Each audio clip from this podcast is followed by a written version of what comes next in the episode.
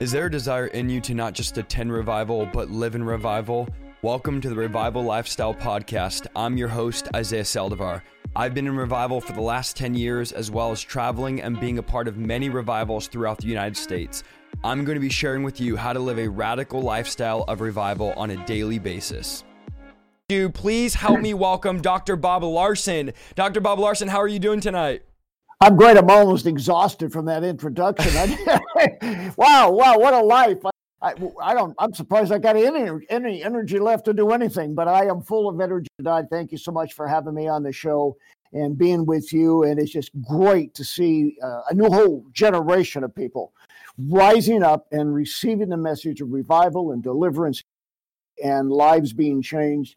And I really believe this is a new age. You and I both darkness is increasing exponentially all around us, and we have got to raise up a standard. And God bless you. I, I, just appreciate so much the fact that you've got the energy, the enthusiasm, the drive, and the gutsiness to do what you're doing and being a pioneer in this area. Uh, I was a pioneer in my time and my era. You're a new pioneer in your time and your era. And together, we're going to come together, cross the generational divide tonight, and bring hope healing, and truth to people who need delivered. Absolutely. And I wanted to say, I know a lot of our audience here are new as well, recently got saved, recently getting involved in deliverance ministry. I would love you, Dr. Bob, if you don't mind just sharing some of your background, maybe some of the stuff you've been through when it comes to deliverance. I know you've been on a lot of major networks, television. You've really, in my mind, of anyone that I've seen in the body of Christ, you've really made deliverance, you know, mainstream. You've really brought it to the mainstream audience, the mainstream media. We know that churches, a lot of them are afraid to talk about deliverance, are afraid to do deliverance, although it is Jesus' ministry. Jesus was the one that introduced deliverance ministry. This was not a side ministry, this was a main ministry of Jesus. Sadly, we're not seeing this commonly in the American church. So I'd love for you if you'd share just some of your testimony, some of your story, and kind of how you got into this whole ministry of deliverance and, and became, you know, the main spokesperson, I would say, in America. I made on the flyer, I said America's exorcist, but you really are America's exorcist. I mean, really, there's nobody that's done what you've done in the area of deliverance. So if you don't mind just maybe sharing some of that, that'd be awesome. Well, thank you very much. Appreciate that. And I, I think people need to understand that America is not the rest of the world. We are a small piece of the pie. Americans are a bit uh, spiritually egotistical because we've got so much of the gospel, so many great churches, and so many things that have been from a missionary standpoint that we tend to be a little xenophobic about the rest of the world. But I have had the privilege, you said a moment ago, to minister in more than 100 countries. And when you get outside of North America, it's a very different picture. Mm. They do not look at the, the template of healing and deliverance and miracles and the supernatural of Christ the way it's looked at in America. So when it comes to the subject of deliverance, exorcism, and the casting out of demons, in America, what we've had now for many decades is the control of the media and the mind and mm. gateway people's thoughts by a handful of people. And they're good people. They're good preachers. They preach the gospel, but they don't believe in deliverance. They certainly don't believe Christians can have demons, and they don't believe it's part of the gospel of Christ for our age and our time. And that's not only those with a dispensationalist view or a cessationist view, but a practical view, they just don't believe it's necessary. You get saved, that's it. You go out about your life. No need to break curses, no need to get delivered, no need to get free from anything. Jesus has done it all. Well, I want to say to the people who are watching you, that is not the dominant spiritual worldview of the rest of the wow. planet. So when you get outside the United States, they know demons are real.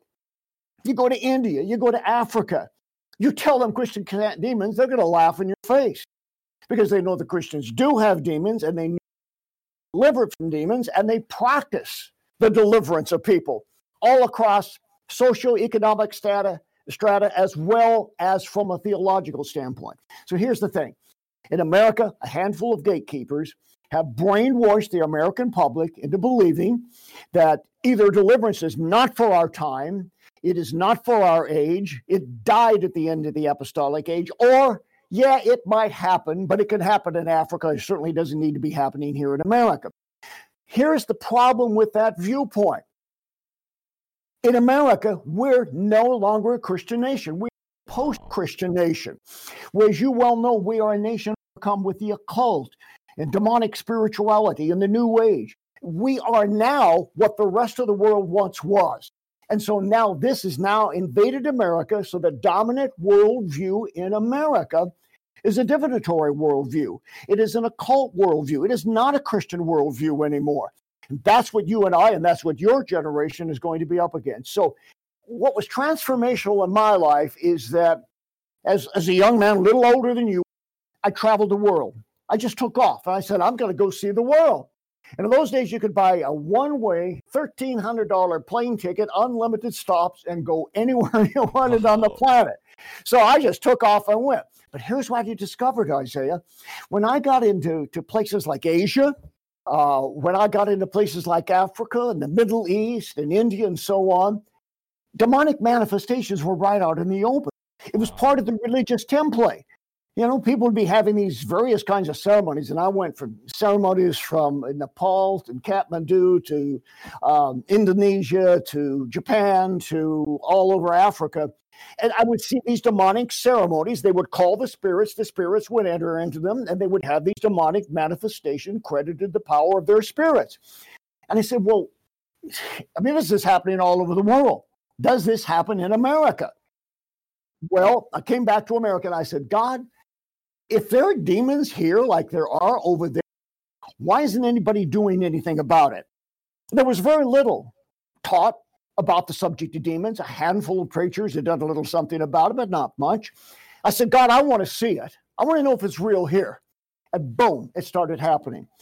And I couldn't get away from it, Isaiah. Wherever I went, people would walk up to me, you know. Uh, as as a youth revivalist of sorts, I'd be speaking in the church somewhere, and some kid would walk up to me and start manifesting. And this this wasn't happening to anybody else that I knew. And here was the thing: I had a choice. I could run the other direction and play the same game the rest of the preachers were playing, or I could deal with it. I chose to deal with it, and by God's grace, paid the price to get where we are today. And I give God the glory for it because His grace sustained me through all of that. And uh, you have no idea the level of criticism, uh, the cruelty of the Christian community to someone like myself trying to deliver that message. But Isaiah, you and I are now seen all around us with the rise of Satanism, witchcraft, the occult, and the New Age, why this is so necessary. I'll shut up in a minute, but let me just say that. No, go ahead. I, I, I was in Rishikesh, India, where the Beatles were meditating. The time they were there, first meeting with Maharishi. And then Maharishi comes to America, courtesy of the Beatles. And I was standing up and saying, folks, this is a cult, pagan religion. It's going to take over America if we don't watch. Well, now, what has happened? All you got to do is go to Fairfield, Iowa, and see Maharishi University to understand how dramatically the American landscape of spirituality has been transformed. The major occult Hindu center of America is in the cornfields of Iowa, for crying out loud. This is what has happened to America. We didn't pay attention. We weren't watchmen on the wall, sounding the warning about this invasion of the occult and mystical Eastern spirituality. Now it's taken over an entire generation. And I don't know about you, but I will say this I've, I've, I've commented on many times. People who get into this new age occult kind of metaphysical spirituality are some of the hardest people to get demons out of and get delivered because the stuff is so infectious. In America, we're at a very dangerous tipping point. We are right now into the second to the third generation. By the time we get to the fourth, it's going to control the mindset of America. We got to have more Isaiahs. Stand up, fight this fight. I'm so thrilled to be here with you. I'm so proud of what the Lord is doing. Other young men such as yourself who are saying, we're not going to take it anymore. Absolutely. And I think, you know, you've paved the way for guys like me in deliverance for so many years. And one thing that I've always talked about was guys like you, guys like Don Dickerman, who's at the end of his life, is, you know, guys like Derek Prince, guys like Frank Hammond, Lester Sumrall. Some of these generals in deliverance ministry are going to be soon or have already gone to be with the Lord. And my cry has been, God, who's going to take up the mantle? Who's going to take up the torch? And who's going to really lead the way in deliverance ministry? For me, it was about seven months ago when God came came to our ministry and said, I have this assignment for you to really start focusing on spiritual warfare, not just once a year, but understand that there's many in the church. And we just, we're at 3,100 viewers. So many of you listening know exactly what I'm talking about. Most, the majority of people I deal with in the church are demonized, are bound by demons. And sadly, pastors and leaders, who I think a lot of them are hirelings, you know, the hireling being the one that doesn't guard the sheep from the enemy, are not willing to confront. And this is one thing I even wanted to touch on, talk to you about, is that demons must be confronted. A lot of pastors tell me, Isaiah, why are we not having manifestations? If demons are so real, I know there's pastors watching right now, they say, if demons are so real in America, if the demonic is so real as you guys are always talking about, why do I not see manifestations? in my church. And the and the reality is demons are not going to manifest until you confront them. Demons are professional at hide and seek and they hide in darkness. And there's not people willing in the body of Christ to rise up. And it feels like, Dr. Bob, we've literally edited out deliverance from the, the gospel. We've edited out, we've taken it out, even though the Bible says that deliverance is part of the atonement. You know, it says demons came out to fulfill what the prophet Isaiah spoke. It seems like we've edited out. And today I was reading in Mark 5 when, you know, Jesus cast the demon out of the man at the tombs. But I saw something so interesting in verse 14. It says, And the people went out to see what happened. And the Bible says, when they came to Jesus, they saw the man who had once been possessed by a legion of demons sitting there. And I want everyone in the chat to listen here. Okay, there's 3,200 of you. Listen to this.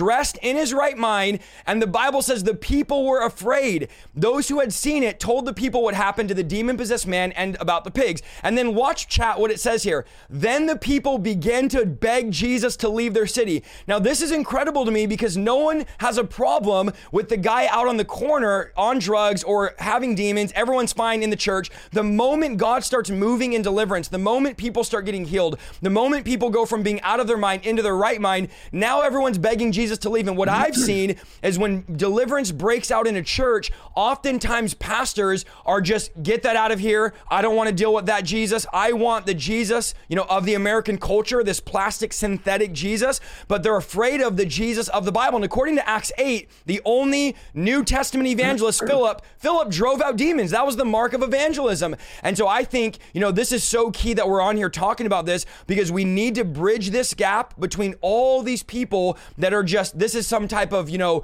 mystical idea and maybe one out of every 10,000 people have demons. I'm convinced, and I'll let you speak on this here in a minute, I'm convinced a mass majority of the American church is, is in demonic bondage, is demonized. And that Greek being is, you know, under the power of a demon. I'm not saying it owns you, and I think that's, I don't really like using the word possessed personally. I just use the word demonized, but under that demonic power, and we need deliverance like never before in the body of Christ. We've seen perversion at an all time high, new age at an all time high. Just this last weekend, Dr. Bob, I was in North Carolina, and people were coming coming to our meeting saying, I just came out of new age two weeks ago. I, I had one guy come to me say, I'm a pastor's kid. I've been in new age. He's from Salem, Massachusetts, and he said, I just got saved a couple months ago from your streams, and I've come out of New Age and I've wanted to come out for years, but I didn't have anybody helping me or training me or equipping me. So I think this has to become a mainstream ministry, you know, going forward in the body of Christ.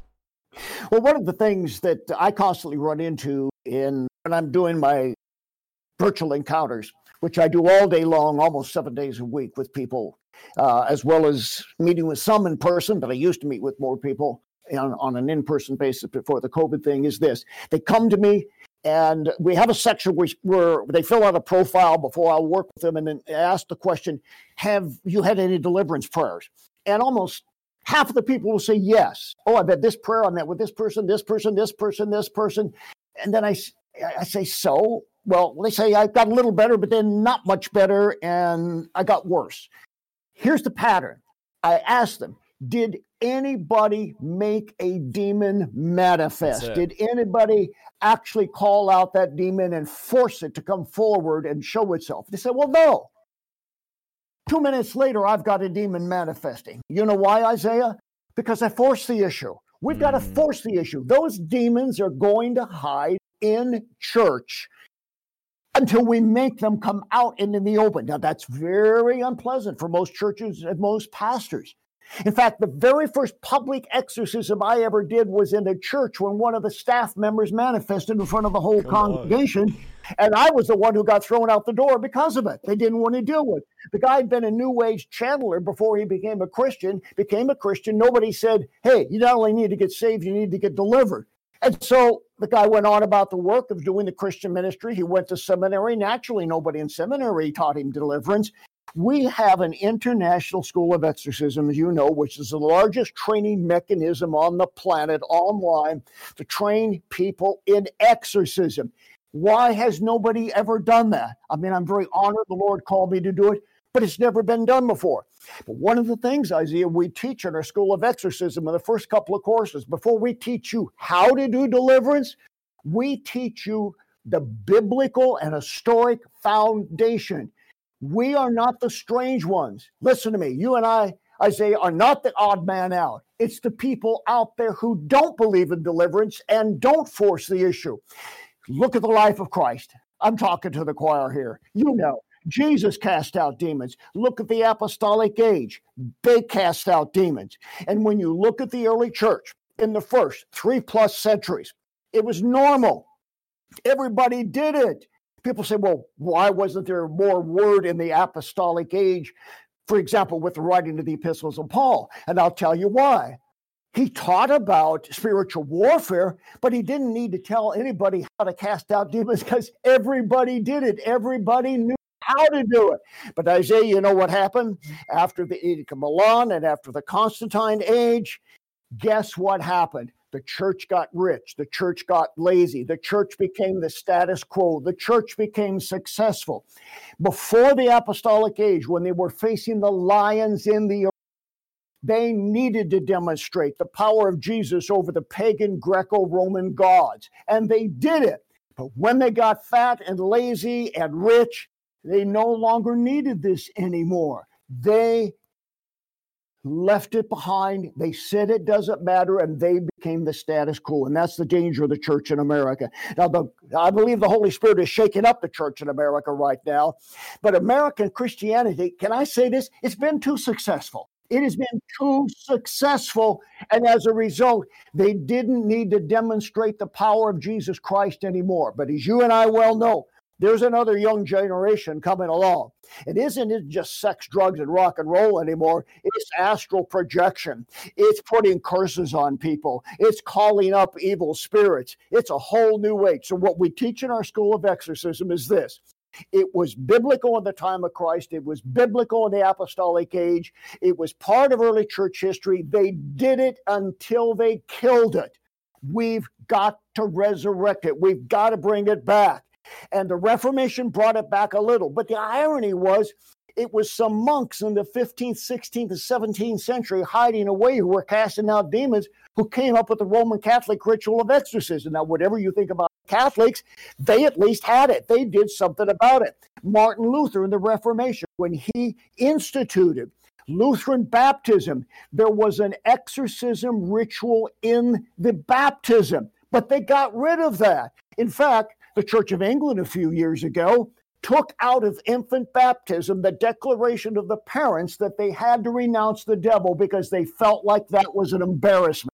So, this is the age that we're in today.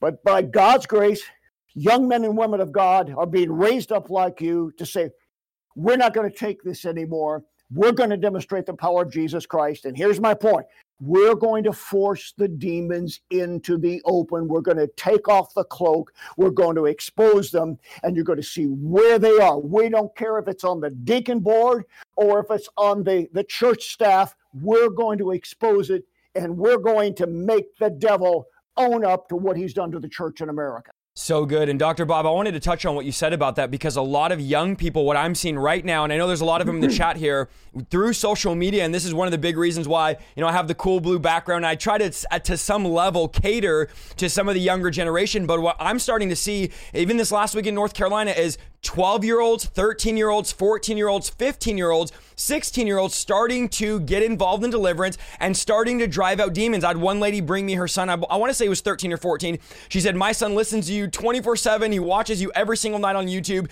He's involved. He's wanting to do deliverance. And her, this is what her pastor said. Her pastor said, I can't believe you let him listen to Isaiah Saldivar. I mean, think about this. The pastor is now more worried about me talking to her young person than some secular TV or some video game or some magic. And she basically her response was, What, you're afraid he's to actually hear the Bible? You know what I mean? You're afraid he's actually to be equipped. But what I'm seeing is God is raising up these young people and this young army that are realizing deliverance is exciting, deliverance is fun. And I want to say this to the chat. Listen, praise the Lord, we just hit 3,400. Let's get to 4,000 viewers live tonight. I want to tell you guys, deliverance is exciting, it's fun for a reason. Biblical Christianity was never meant to be boring. I know a lot of adults tell me my kids are bored. They say Christianity is boring. And I tell young people this all the time. I've never done a deliverance. And then the young person helping me says, I can't wait till this is over so I can go play Fortnite or play video games. I've never seen someone get out of a wheelchair and a young person say, I'm bored. When is this going to be over? What we're giving people is a different Jesus, which, you know, 2 Corinthians 11 4 talks about, a different gospel and a different spirit. And it's a boring religious Christianity. But if we go back, as you said, to the original intention of what Jesus called the disciples to do, it was to go cast out demons, heal the sick, preach the gospel, raise the dead, cleanse the lepers. This was biblical Christianity. In fact, in Mark 16, this is what's amazing. The first sign that you're a believer is that you will cast out demons. I mean, imagine this. We walk around in church and said, Hey, oh, you're a believer, you cast out demons. And now we've we've dumbed down, and I'm gonna go ahead and use the language because it's our live stream. We can say what we want. We've dumbed down the gospel into come to the altar, repeat a prayer after me, show up for an hour and a half on Sunday, give your 5%, and live the rest of the week like the devil, and you're fine as long as you go to a church. But we don't see that active, that soldier, that militant, that attitude Christian that says, no, we're going to be a church, and the gates of hell are not going to prevail against the church. And so I'm telling you, listen, I have a six year old Dr. Bob, a four year old, a two year old, and a newborn. I, I, was talking on the phone the other day, all girls. My daughter, that's six, I don't care. Listen, when she's 10, 11, if she wants to start getting involved, I would love to have her help me do deliverance. I don't know where we have this idea that we have a junior Holy Ghost or the young people, you know, they have to wait till they're 16. Or I have pastors tell me this, Dr. Bob, you know, they have to finish cemetery, I mean, seminary, and they have to finish Bible college, and you can't do anything unless you have a special calling or anointing. This is not for an average believer, it's only for a special priest or a special pastor or minister. I know in your school, you guys are training average, everyday, normal believers to Absolutely. violently drive out demons. And this is one thing that we're really working on striving to do is, man, how could we equip believers? This is not just for Isaiah Saldivar, and this is why we started our deliverance network, is we want to equip the average believer. And I'll say this, if we're waiting just for a pastor to do it, we're removing people's opportunity to grow their faith in deliverance ministry. We're robbing them. I told I told the pastor in North Carolina this this week, and I said, if we're the ones always doing the deliverance and we don't equip anybody, we're robbing them of an opportunity to actually do deliverance. So I guess I could ask you, you know, what is your take, even on young people doing deliverance in your experience? You know, what do you think about young adults, teenagers listening to the preaching? Because I know a lot of people right now say, I let my kids listen to this. Dr. Bob, you know, should I be letting him listen to Deliverance? Should I be letting him on your YouTube channel watching this? I'm like, go for it. But what, what would your take be on that? Well, obviously, a word of caution is in order. But on the other hand, we don't caution them about sharing the gospel, and this is part of the gospel. Why cannot they share this too? We tell the children in Sunday school, go tell your friends about Jesus. Why not go tell your friends about demons? Because they're caught up in things that are very, very demonic. They're watching all the Marvel movies and they're seeing Loki and Thor, real demons I Go deal ahead. with every day, being made into cultural heroes. Wow. Well, if the devil has got the right to get them there, we need to get them. People don't understand the pagan mindset that people have in our culture. I, I just got handed a couple of chats that came in over our situation. Let me just mention three things people have asked me about. A guy named Colton says, Can you explain to me who Ishtar is? This name has been coming to my mind lately. Uh, Stacy says, How do I know if I have a Jezebel spirit? And Michelle says, Is remote viewing the same as astral projection? I just think about, before answering those, think about the nature of those questions. Those are the questions this generation is asking. You know, an older generation asks different questions. Those questions are gone. They don't matter anymore we are in the throes of a violent spiritual warfare. So, to answer that question, Ishtar is an ancient Assyrian Babylonian spirit that is a type of Jezebel. And if that thing's coming to your mind, you got Jezebel. The other question How do you know if you have a Jezebel spirit? You read my book on Jezebel, and you will know if you have a Jezebel spirit. People think Jezebel is all about sex. In fact, there, uh, I read the other day. Now somebody's brought up the racism issue. Oh, this is a racist trope of, of black women in, in the age of discrimination being called Je- Jezebel. This has nothing to do with race. It has nothing to do with anything but something very simple control, manipulation, murder, sexual seduction, and religious perversion. That's who Jezebel is. The other question is remote viewing the same as astral projection? No, they're very new, they're very different. But think about the fact that that question is even being asked. All right. So remote viewing is the telepathically picking up through some energy source information at another location and seeing what goes on there. Astral projection is leaving your body and going into another spirit realm so that when you leave, demons can come to take you. These are the questions this generation is asking, and the church is not giving answers. That's the problem. They don't even know what the question is, let alone being able to answer. And so you and I and others like us have got a very big job ahead of us, and that is to get these answers out to people so they don't get involved in this stuff. If it's supernatural, divinatory, if it's preternatural, if it's paranormal, just don't mess with it. Get out of it as quickly as you possibly can. And this is why, you know, I've been telling everyone they need to get on your stuff because you do a lot of teachings on specific demons, specific backgrounds of the demons. And you said something on the phone with me the other day I want you to touch on is that you've done now, you know, between 40 and 50,000. I mean, just an incredible amount of deliverance. I think you've been 40 years of doing deliverance ministry and you told me every day you do deliverance and you you meet new demons and I want everyone in the chat, there's hmm. 3600 of you listening, okay? I want everyone to listen closely here.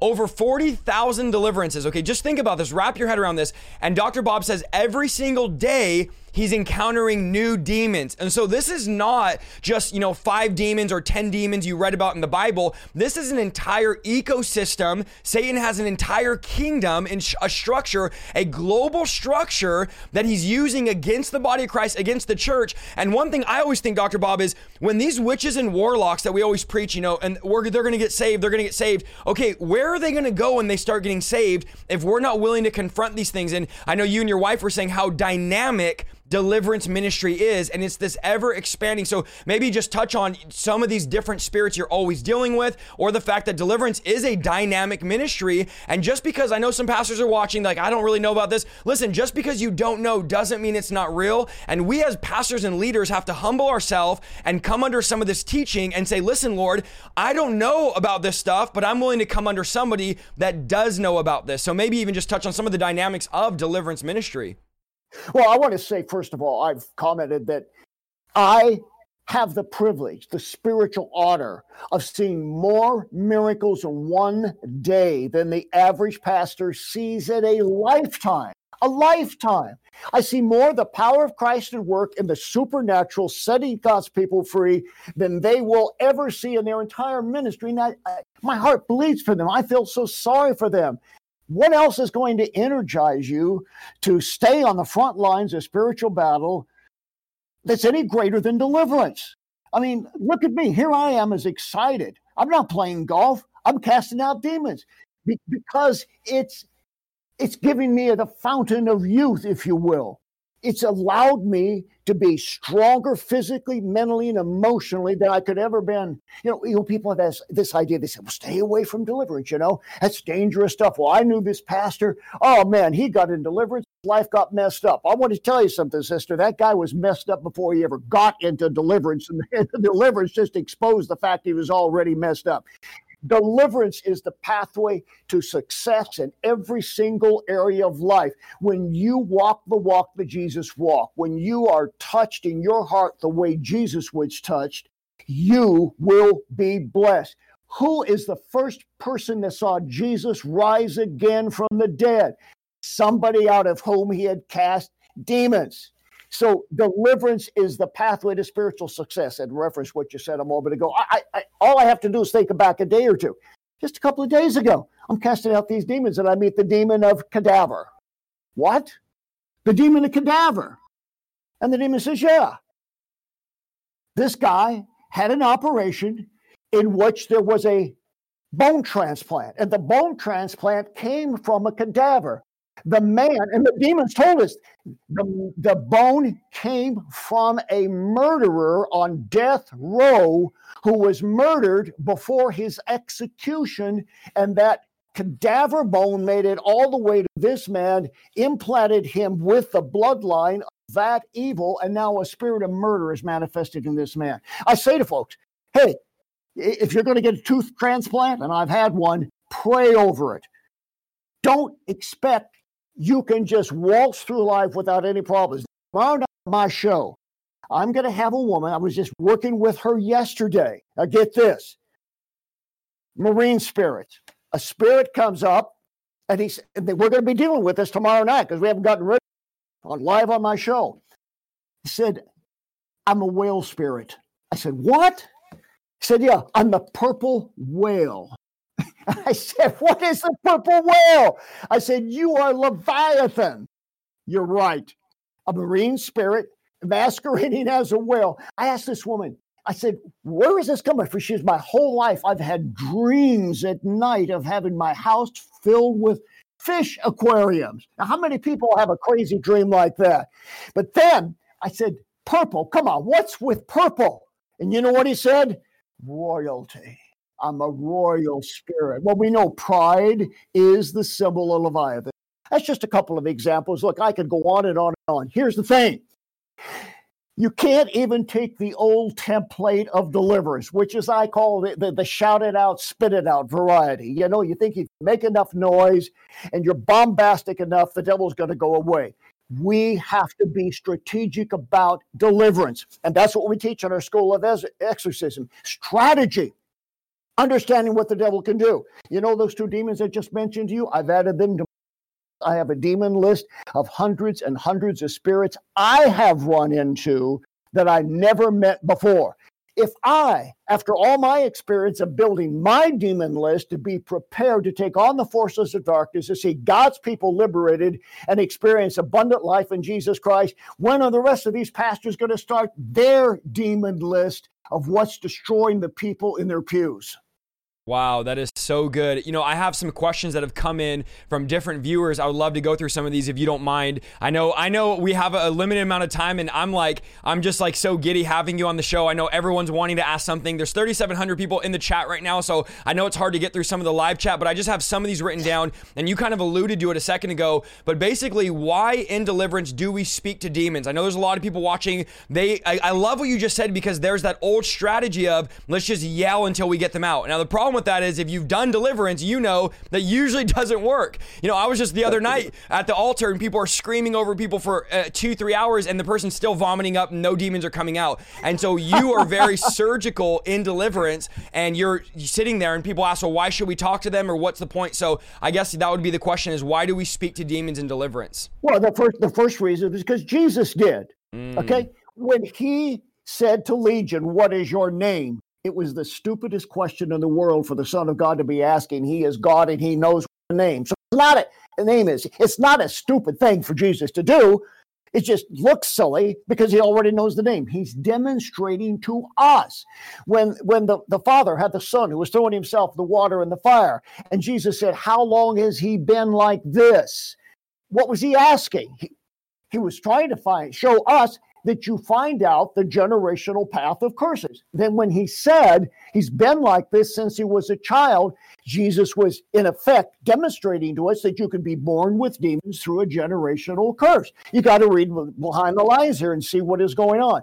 We speak to demons because very often the reason for the possession is known only to the demon, hidden in the generational history of the past. Somebody raped or murdered somebody 67 generations ago. And until you break that curse, you can yell and spit and scream all you want that demon isn't leaving. And if he does, he'll pop out for a moment and be right back by the time they get out in the car and on the ignition. You have to interrogate demons to find out what you don't know that needs to be broken, needs to be put under the blood of Jesus Christ. So the people don't only feel good after the prayer, they stay good. They live a holy life. They go on to do things for the Lord. That's so good. I have someone wrote in, they said, How, when we're talking to demons, how do you know whether they're lying or telling the truth? Mm. I had someone recently tell me, you know, it's impossible for demons to tell the truth. I said, No, that's not true. Even the devil himself used the Bible. So demons have the capacity to actually tell the truth. But I guess for you, when you're doing deliverance, how are you discerning whether a demon's trying to lie to you, get you off path, mess with your strategy, or it's actually telling you the, the true information? Well, part of that spiritual discernment, part of it's being very much aware and watching the reactions of the. Plus, when I get an answer from a demon, I never accept it at face value. I, am very strategic, very forensic in what I do. I, will ask three, four, five other questions to see if the answers all line up. Mm. So demons can lie, but let's put it this way: if if if somebody puts you in the ring with a WWF WWF fighter and and you've never done any training and you go in there and and and he beats you up he's got the upper hand. But if you're bigger and stronger than him and you beat him up then you've got the upper hand. We need to beat the demons up get the upper hand put them on the ropes and then ask the questions. And then even then sometimes ai will say I demand that answer be held up to the Holy Spirit to be judged for truth, and you will be struck by the angels of God if you lie. So I'm going to ask you the question again if I think there's any question about the veracity. That's so good, so good. I'm, I'm over here. I'm gonna be taking notes here, guys. Just so you know, um, here's what somebody asked: Is it dangerous to talk about the devil or talk about demons and casting out demons? Is it could that be an open door to getting a demon? No, no, no, no. That's an old trope. That's an old lie. That's what people were afraid of deliverance, wanted to put down deliverance. Oh, don't talk about the devil. It's like, if I don't bother him, he won't bother me. If I don't talk about him, he'll leave me alone. That's simply not true. We've got to talk more about demons. People say, well, you know, Bob, you talk about demons all the time. I got to make up for the rest of the preachers in America exactly. who never talk about the demons. Isaiah's got to do what he of them aren't doing what they should be doing.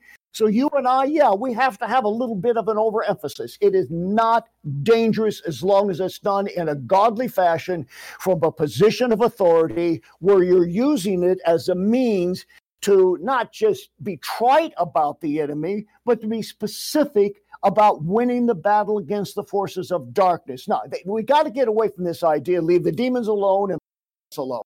That's so good. And I was talking to a pastor recently and I was telling him, you know, there's so many people not doing it that we have to carry extra weight. And his he was telling me how overwhelmed he was on the amount of people that need deliverance and the amount of people in his church that need deliverance and how why is nobody talking about it? Why could you only find like really two to three people even on like YouTube that are actually right now, not like 10 years ago, but right now actively doing it, teaching it, preaching it, demonstrating it. And he's like, I'm overwhelmed. And I said, Yeah, that's exactly why we have to continue to preach this message. We have to continue to get this out. We have to get to a place where we're raising up such an unstoppable army that it doesn't matter what American culture says. It doesn't matter what Western Christianity says. It doesn't matter what a religious leader or pastor or spokesperson says. We have to know that and be convicted that this is the ministry of Jesus. This is what Jesus is doing right now on the earth. And as darkness increases, I'm thinking like the devil has taken the gloves off for our generation and specifically for the younger generation. And the church is continuing to do, as you said earlier, what they they did 20 years ago.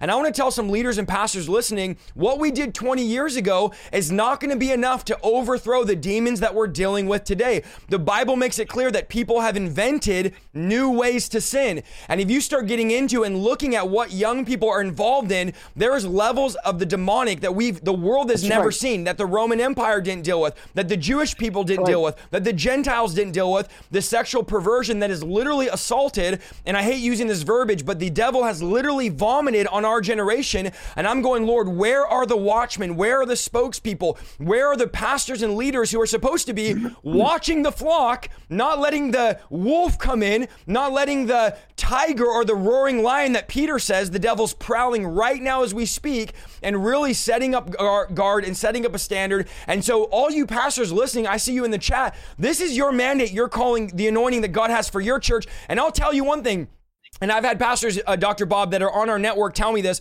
My church has doubled and tripled. I've had several pastors in the last week tell me this since we started doing deliverance. And you got to realize Jesus became famous when he started doing deliverance. And this is why when people start actually getting changed in your church, when you stop medicating demons, when you stop counseling demons, when you stop beating around the bush and you stop, you know, being afraid to confront them, people are going to tell their friends, you won't believe this. I was at the church down the road. I got demons cast out of me. I no longer have this. I no longer want to do this. I no longer have overwhelming desires or dominating thoughts. And now they tell their friend, then their friend comes, gets delivered. Then their friend comes, gets delivered. Now you have a church of on fire, radical people because your Bible says in Luke that those that have been forgiven of much love much. So the more we've been delivered from, forgiven of, the more breakthrough, the more we love God and want to serve God. And I've come to find this, Dr. Bob, when people get delivered, they automatically want to know how can I start setting other people free because the delivering power of God is so powerful in my life. And so I would just challenge, I know, and I want to capitalize on, there's hundreds of pastors watching. I want to make it clear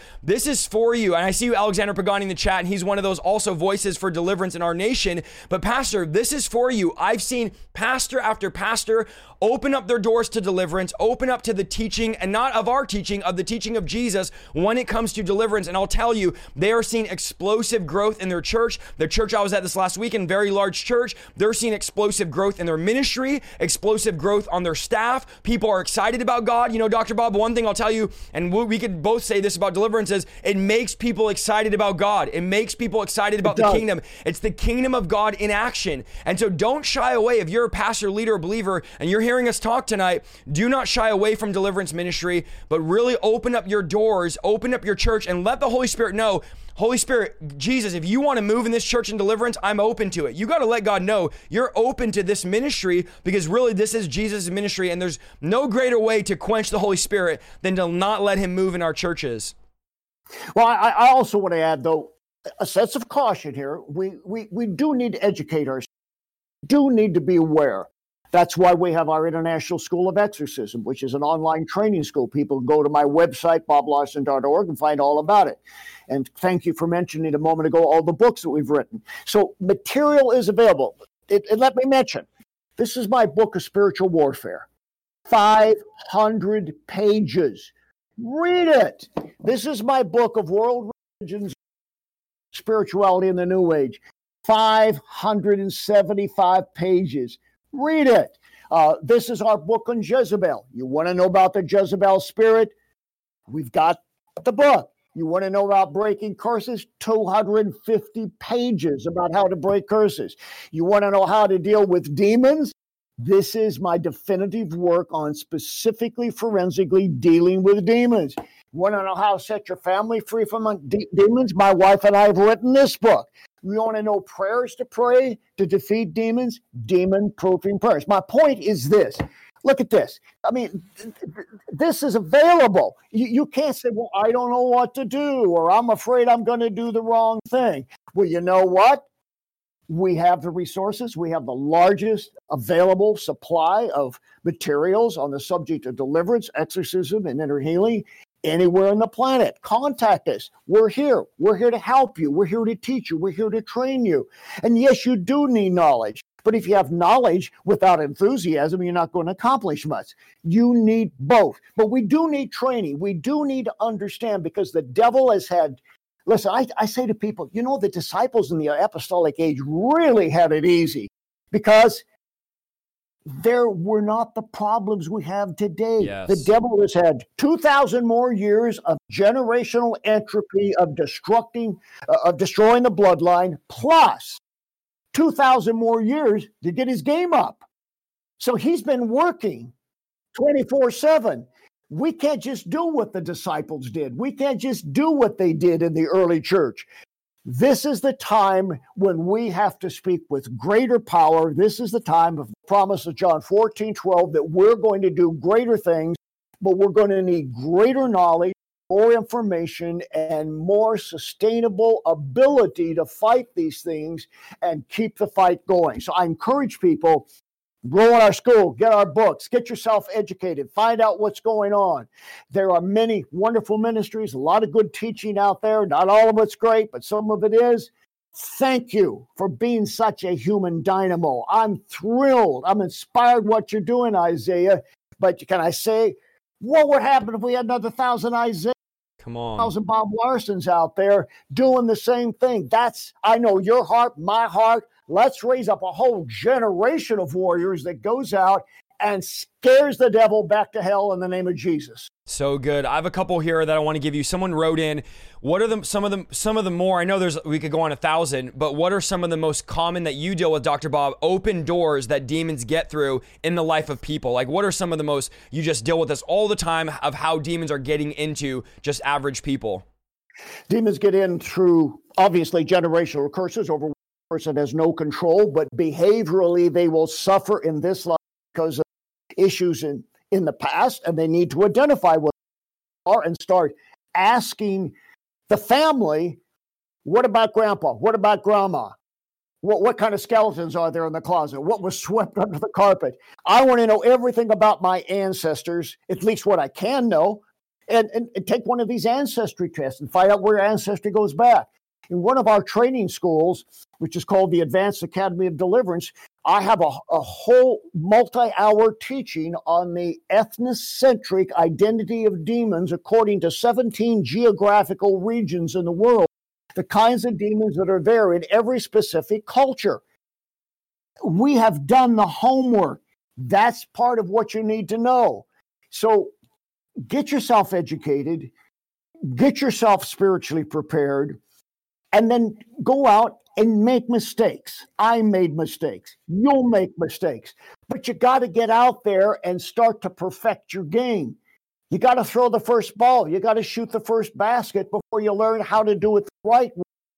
So I encourage people out there to rise up, to follow your teachings, follow me, follow others who are biblically sound, and hear what we have to say about fighting this fight. And I want to say one other thing. Here is here's another problem that we're facing today, and that is the church that denies the reality of deliverance and doesn't fight the demons. Do you know where they end up? They end up with yoga classes in their church. They end up with uh, Enneagram groups looking at this nine character uh, sort of substitute astrological view of human development and human nature rather than looking for the fruit of the spirit and the demons that are guiding them and this sort of thing. So whether it's enneagrams or whether it's yoga or something else that they're bringing into the church, they bring demons into the church, bring the world into the church, and then they're trying to solve their problems this way rather than looking at the spiritual bondage that's in their life because of the evil of their family, which was dysfunctional. So, to answer your question, dysfunctional families, dysfunctional ancestors, and the occult. We've already talked about that. That'll open you up. But let me tell you what the biggest door open in our age is two doors, really drug abuse and weed. Deadly. The second door is sexual abuse. More than 50% of the people out of whom I cast demons were sexually abused. We're all hearing today about Marilyn Manson. Marilyn Manson got to be Marilyn Manson and join the Church of Satan, not because he was an evil man. He went to a Christian school. He was exposed to my teachings in his school. I know that for a fact. He was sexually molested as a child.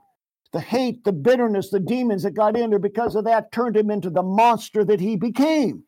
So, if anybody is watching us right now and you've been incested, you've been molested, you've been violated in some kind of way, let me tell you. Now, listen to me, because I've done this more than anybody, as he said. I'm not putting a trip on you, I'm just telling you. There's a 90% plus chance you are demonized, particularly with the spirit of Jezebel, and you need to reach out and get help. It's why your life is on a downward trajectory to destruction, and it's not your fault that is the biggest open door in our society. Wow, that's so, so good.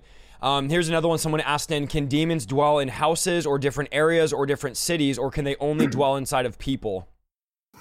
Demons are territorial. They have a spatial reality that they're confined to when they enter into our existence, but when they come into our world, they are spatially confined. That spatial confinement can be the human body. That spatial confinement can be a territory, a state, a country, but it also can be a dwelling. And they may have the right to be in that dwelling practiced the occult there. Somebody practiced sexual perversion there. Somebody practiced the occult there. Somebody played with a Ouija board in that house. Uh, I dealt with a woman just a couple of days ago, and her house was haunted. They bought this house, it was haunted because the previous residents, the father and two of the children, committed suicide and left a suicide note written on the wall in one of the closets, and that gave the demons the right to enter.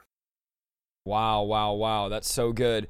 Um, how about this one? The church I'm attending does not believe in casting out demons. Is this a deal breaker for you if you are going to a church that doesn't believe in the ministry of casting out demons?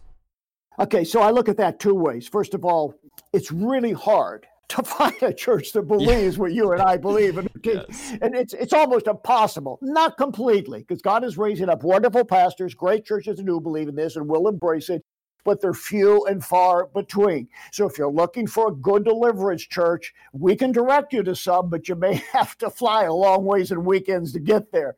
Your best bet is look, and, and this is what's great about the internet, what's great about what you're doing is that you can go to just a good, solid Bible preaching church, be under pastoral authority, be in accountability, have fellowship, enjoy worship, and then walk away from that and you you put on your cape and fly away into another world and that other world real deliverance that you get from watching Bob Larson and Isaiah.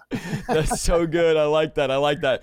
Here's another good one. When casting out a demon, how do you get them to start manifesting or how do you find or I guess expose the strong man when you're doing deliverance? You know that's the, one of the biggest challenges that we teach in our school of exorcism so you've got to be really strategic about that. You've got to be coy about that. You've got to draw those.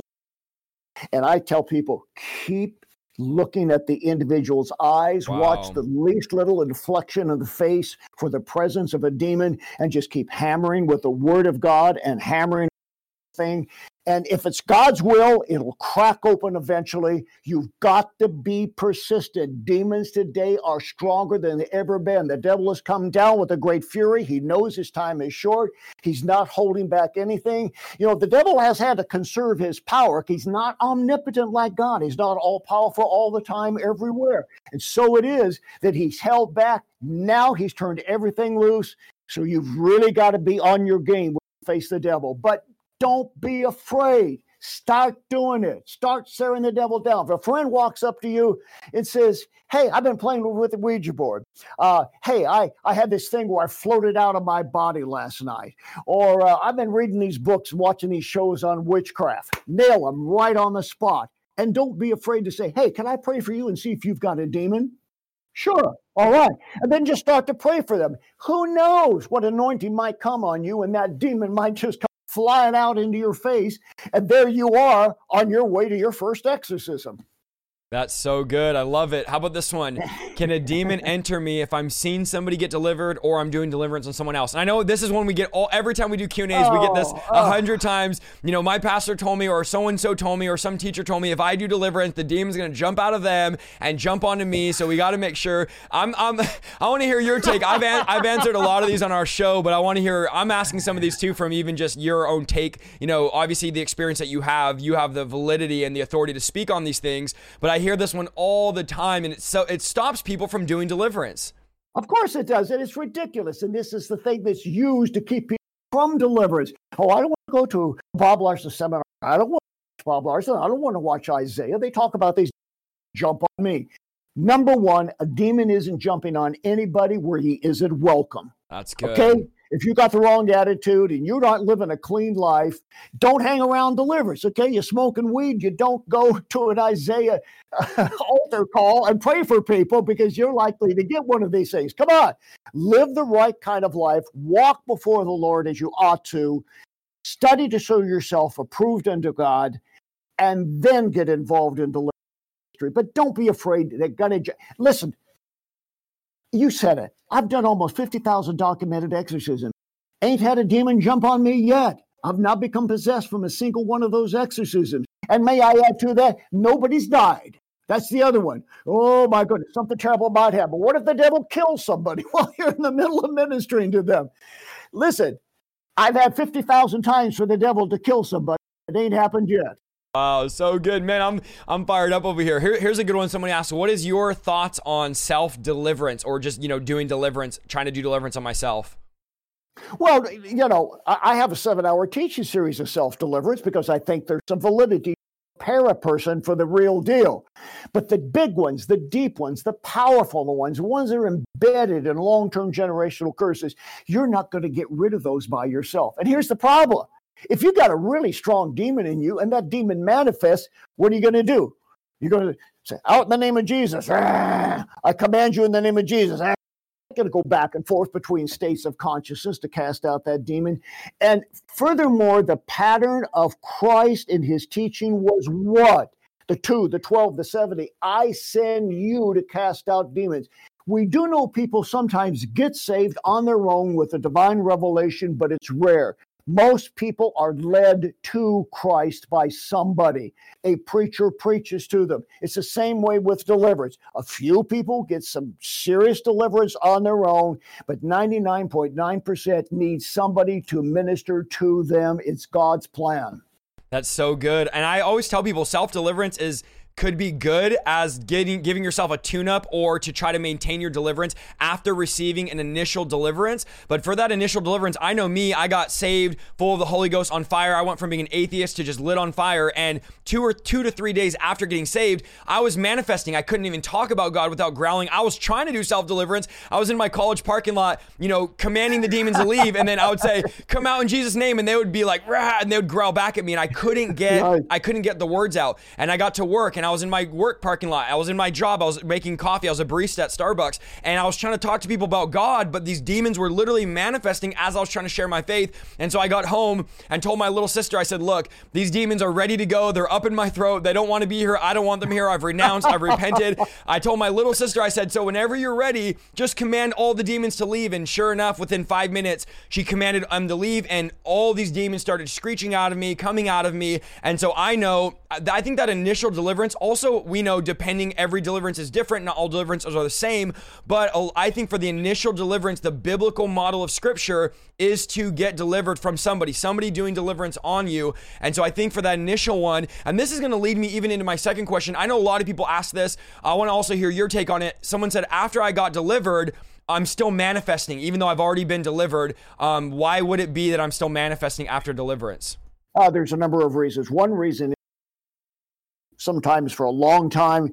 They know the psychoneurological pathways, brain, the body, and everything about you. So when they're out, they know how to push buttons on the inside from the outside and make mm. you think you never really got delivered. And that's where you need to stand in faith for your deliverance. Say, no, you were told to leave, you left. Now, the other thing is, however, sometimes there's more than one same kind. You can have more than one Jezebel. So you cast out one Jezebel, but there's another area Jezebel is operating. So you got to go back in, get the same the, the, the same uh, caliber of demons, so to speak, in a different area of your life. And listen, you and I both know we've got to get away from this idea that deliverance is a one shot vaccination in the exactly. arm, you're good to go. The COVID demon is gone. No, Deliverance is a process. Healing is a process. If you have messed up your life for decades, smoking dope, doing crack, having sex, and you think you're just going to get zapped and suddenly everything's going to be okay, there are levels of devil. You may be good for a while, and somebody's got to go back in and cast out more demons and minister more healing to you. It's a journey. Stay on the journey. Now, some people have a relatively mild possession and they get delivered and, and they're good to go, and that's wonderful. But in our world today, you know, Isaiah, people get involved in a bunch of stuff. They're sleeping around. They're they're smoking dope. They're they're they're playing with the occult. So you got all types of demons operating in different parts of the brain, and it takes a while to get that all cleaned out.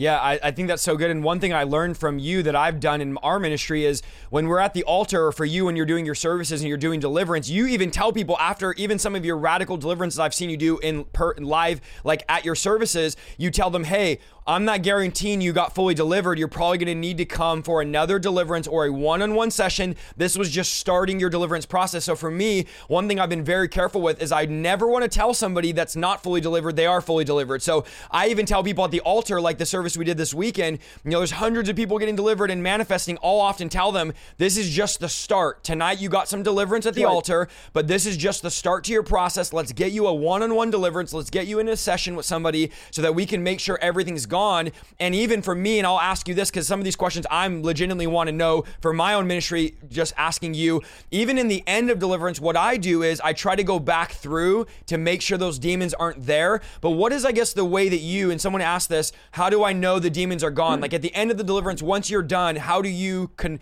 conclude the deliverance or I guess guarantee like all those demons are gone? I know there's really no actual way to 100, 150%, but for you, what is your strategy in making sure the demons are gone at the end of the deliverance? People who have watched me on my Wednesday night Bob Larson live live stream eh, or those who have gone to our exorcism channel and they've seen me cast out demons know there's a protocol, there's a process, and this is what we teach people in our school of exorcism. There's a right and a wrong way to do this. And just like Bill Bright, Campus Crusade, and others did a phenomenal job with the four spiritual laws, they figured out a simple way to ensure that when you confessionally believe in Christ, it's a done deal because you know the facts that lead up to it. Same thing with deliverance.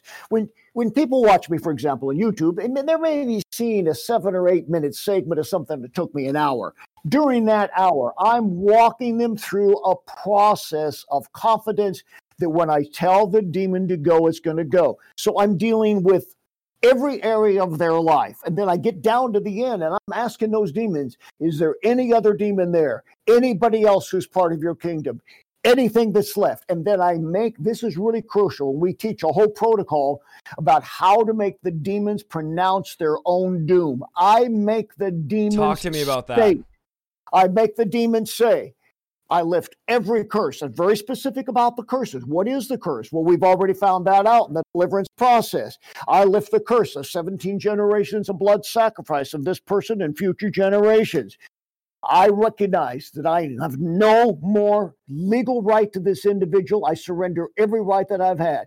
I receive the judgment of God. And as people who have watched me on Bob Larson Live know, I go now to the pit. Mm-hmm. It's a contractual agreement. We make the demon say, I'm done. I'm leaving. I give up every right. We seal the deal. We sign it.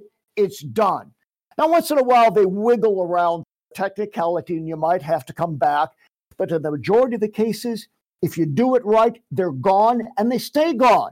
But again, the old style of deliverance was a lot of bluster, a lot of noise, a lot of energy, not the specifics of nailing. What is the demon, what is the curse, how did it get there, remove its right, make it say it's going so good. I was doing a deliverance um, not long ago. It was actually probably, in my opinion, the hardest deliverance I've ever done. I mean, this this was just it was a hard deliverance, and I got to a point where this demon would just not leave. It was like telling him, you know, I'm from Puerto Rico, naming all the stuff it, it was naming, and it was a very just strong, high level demon. We had already gotten probably 30 plus demons out of this lady, and I I thought about your strategy of making the demon repeat after me and making it confess it's going to leave and making it tell itself, and I did that strategy, and immediately now this demon I'd been working on for over 30 minutes. I was. I was tired. I was like, I, I don't even know what to do with this demon. I've done everything I've tried, and I use that strategy, which you use all the time. And the demon finally left, and I was like, wow, it really is so effective when it comes to deliverance because this was a very, very, you know, obviously some of the people in the chat might not know, but Every demon has a different strength, different rank. Some are more stubborn than others. Jesus said some are more wicked than others. So, not every demon, I, I, should say, not every, no demon is created equal. No demon is the same strength. They all have varying ranks. But I saw that that strategy really, really helped me. And so, for me, I always try to think of different strategies, different ways. And I'm always open to, you know, what, what is the strategy the Holy Spirit wants me to use because sometimes this might torment them and this doesn't torment them or this might torment them this doesn't torment them or some demons hate this other demons hate this. And so i'm Very always good. trying Very to good. work on different strategies and use different things. But i just want to tell you my hardest deliverance ever i overcame by that strategy of actually making this demon. I want you to repeat after me you're gonna go. And then i know you command them to go to the pit. That's something that i teach as well the pit the abyss which is obviously the same thing but commanding them to go there never returning not passing on assignments. And so let me just ask you here and i know we're over an hour i'm gonna let you go, go off here in a couple minutes but let me just ask you just maybe two or more personal questions from me. One of them was who and i know everyone wants to ask this in the chat who does dr bob Lar- larson look up to when it comes to your ministry and deliverance? Now i know for you you probably can't find anybody that's teaching it on a higher level than you. I mean i, I know you're really teaching at that highest level. You have almost 40 books but i guess in your early days might be more relevant or just kind of coming up in the deliverance ministry who are people that you've kind of looked to or even looked up to in the faith? You know, honestly, uh, I look up to people of the faith, but not a lot of people in deliverance ministry. Certainly, some of the giants that you mentioned, people like Prince and others who have gone before and helped to pave the way for this. Uh, there are, however, some excellent people who have written some uh, uh, great books, like Graham Twelftree about the exorcism. They need to go online and see what's really available out there. And, uh, you know, I look up to people like C.S. Lewis, Mere Mhm. Christianity, Screwtape Letters. He, he wasn't a deliverance preacher. He was an Oxford Don who was a teacher, but at the same time, he understood spiritual strategy. So I look up to people who understand spiritual strategy and how the devil operates. And those are the people whose works I read. I read the works of Augustine. I read the works of Aquinas. I read the works if you read the works of Augustine, you are slammed in the face. If you read The City of God, it's an apologetic, so to speak, for spiritual warfare because he's talking about confronting these Greco Roman gods and how you demonstrate the power of God and, and demons speaking.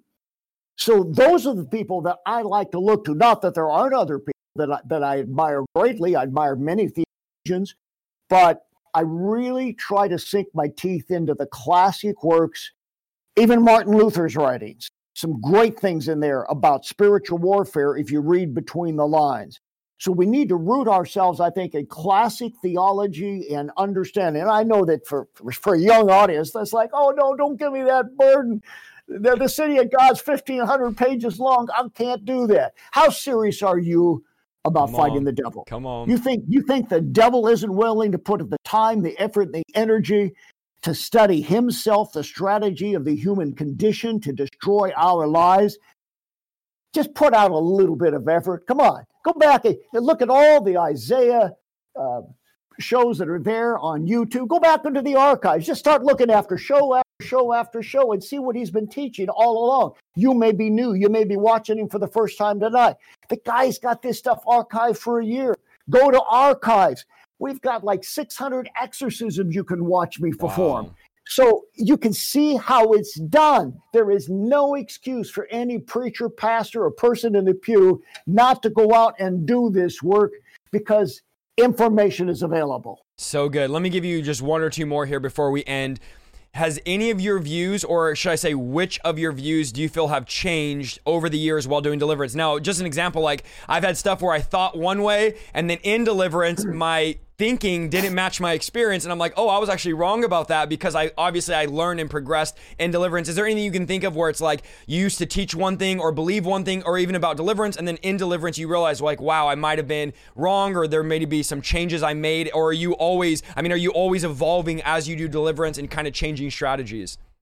Well, I, the first thing I will say to you, and, and this might surprise some people, even after all this stuff that I saw of demons overseas and so on, back to America, started casting out demons. I was caught up in the peer approval of the party line that a Christian can't have a demon. And, Wow. and I actually said Christians can't have demons. And then God's got a sense of humor. He starts sending me all these people who have demons and they're deacons and they're uh, pastors' kids or PKs and, and they're worship leaders. And I'm like, okay, I think I've got this wrong. I better relook at my theology. So that's an area in which I've changed. And I think the other area in which I've I've looked at that is to understand now it's a far more complex phenomenon than I realized.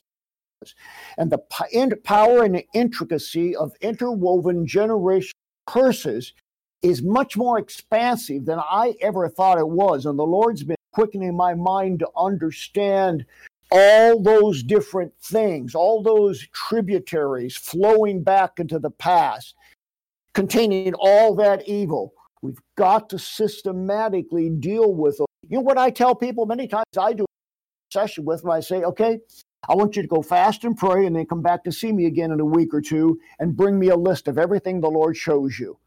And they'll come back and they'll say, you know, I have this, this weird feeling. I have somebody who somewhere raped somebody. Yeah, I just feel like the Lord's showing that to me. And the demon pops up and he says, Yeah, it, it was your great, great, great grandpa who did whatever. So I, I'm constantly on a learning curve.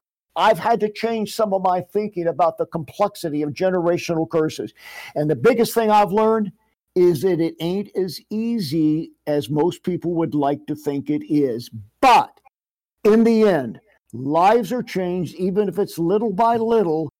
And the body of Christ has the opportunity to be a glorious church without spot or wrinkle, washed in the blood of the Lamb, and get ready for the coming of Jesus. So good. I love it, Dr. Bob. I want to say I'm so honored to have you on. I so appreciate you taking your time is extremely valuable. You know, you're you're a hero of mine. Again, I've been watching you for the last 10 years since I started. I know for a lot of people there's 3700 people watching right now. I know a lot of them have followed your deliverance ministry. I see you Alexander Pagani in the chat as well. A lot of deliverance ministers are in the chat here that have learned from you and that so appreciate you. And so from the younger generation, you know, I'm 29, I'm about to be 30, so I, I feel like I'm getting older quick, but I just want to say, you know, we are taking your teaching serious. We are going to carry on and continue to, even far after you leave the earth. We're going to carry on your teachings and carry on deliverance. And I know, you know, the good thing about what we're doing even tonight, 100 years from now, people are still going to watch this broadcast tonight. 150 years from now, these broadcasts are still going to be relevant and we're going to keep speaking into the next generation. And so I don't know if there's any final thoughts you want to give. And then I would love if you don't mind just praying just a prayer over the audience. I know there's a lot of people in here, of course. And this is what I want to say too. A lot of you guys are in the chat here. We've already gotten over 30,000 comments tonight. I know you guys are saying, I'm manifesting, I'm manifesting, I'm manifesting. This is normal, guys. Listen, this is normal as we're talking about deliverance. We're talking about the demonic for you to manifest. Dr. Bob Larson is doing Zoom deliverances. He also has deliverances that he does in person. So he has his website. You can schedule something. We also have our deliverance network on my website. We're not competing. We're not going back and forth here trying to, you know, promote more than the other person. I told Dr. Bob, my one of my goals tonight was to introduce him to our audience, to get you guys plugged into what he's doing because he has so many resources, so many books and opportunities for you guys to learn. And I want you guys to be trained and to continue to learn. And so that was one of my big goals. Dr. Bob, I would love you even in the future to have you back on the broadcast, do more stuff. And this is just, as I told you earlier, our platform is open to you. If you ever want to do a broadcast on our page, if you ever want to do a live stream with us, it's completely open to you. But I would love for you to, any final thoughts or anywhere else you'd want to point people to your websites, to your training, or anything you might want to just share before we close tonight. That's that that is most gracious of you. Thank you so much. Well, bob.org.org and all there.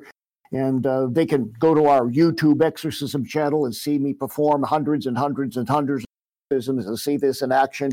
And then we do our Wednesday night live stream tomorrow night. Uh, I'm going to be encountering Leviathan, the tomorrow purple night. whale. that's that's going to be interesting. But I do what I do want to. What is really important, we don't want to miss this key, is that God requires of those who are going to step into this realm a holiness, a commitment, a dedication that the average person may not be willing to walk by. Mm. All right? So let me just tell you you're not going to smoke weed and be an exorcist. You're not going to play around sexually and be an exorcist. All right?